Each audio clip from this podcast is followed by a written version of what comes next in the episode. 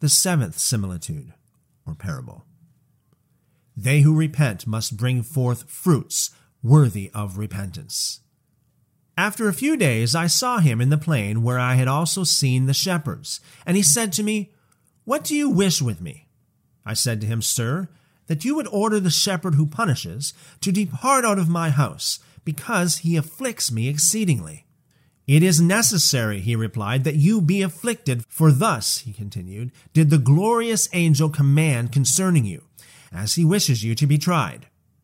What have I done which is so bad, sir? I replied, that I should be delivered over to this angel.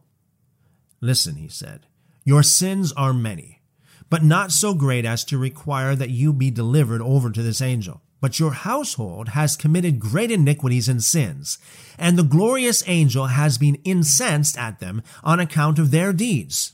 For this reason he commanded you to be afflicted for a certain time, that they also might repent, and purify themselves from every desire of this world. When therefore they repent and are purified, then the angel of punishment will depart.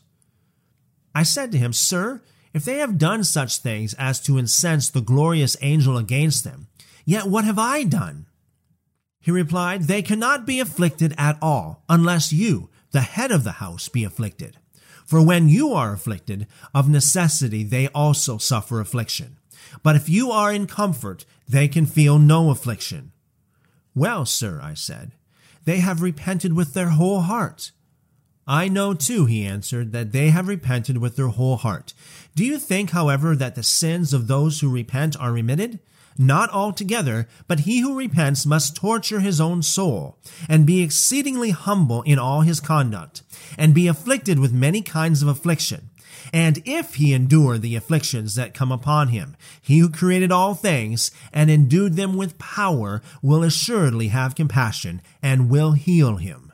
And this will he do when he sees the heart of any penitent pure from every evil thing. And it is profitable for you and for your house to suffer affliction now. But why should I say much to you? You must be afflicted, as the angel of the Lord commanded who delivered you to me. And for this give thanks to the Lord, because he has deemed you worthy of showing you beforehand this affliction, that knowing it before it comes, you may be able to bear it with courage. I said to him, Sir, be with me, and I will be able to bear all affliction. I will be with you, he said, and I will ask the angel of punishment to afflict you more lightly. Nevertheless, you will be afflicted for a little time, and again you will be reestablished in your house. Only continue humble and serve the Lord in all purity of heart, you and your children, and your house, and walk in my commands, which I enjoin upon you, and your repentance will be deep and pure. And if you observe these things with your household, every affliction will depart from you. And affliction, he added, will depart from all who walk in these my commandments.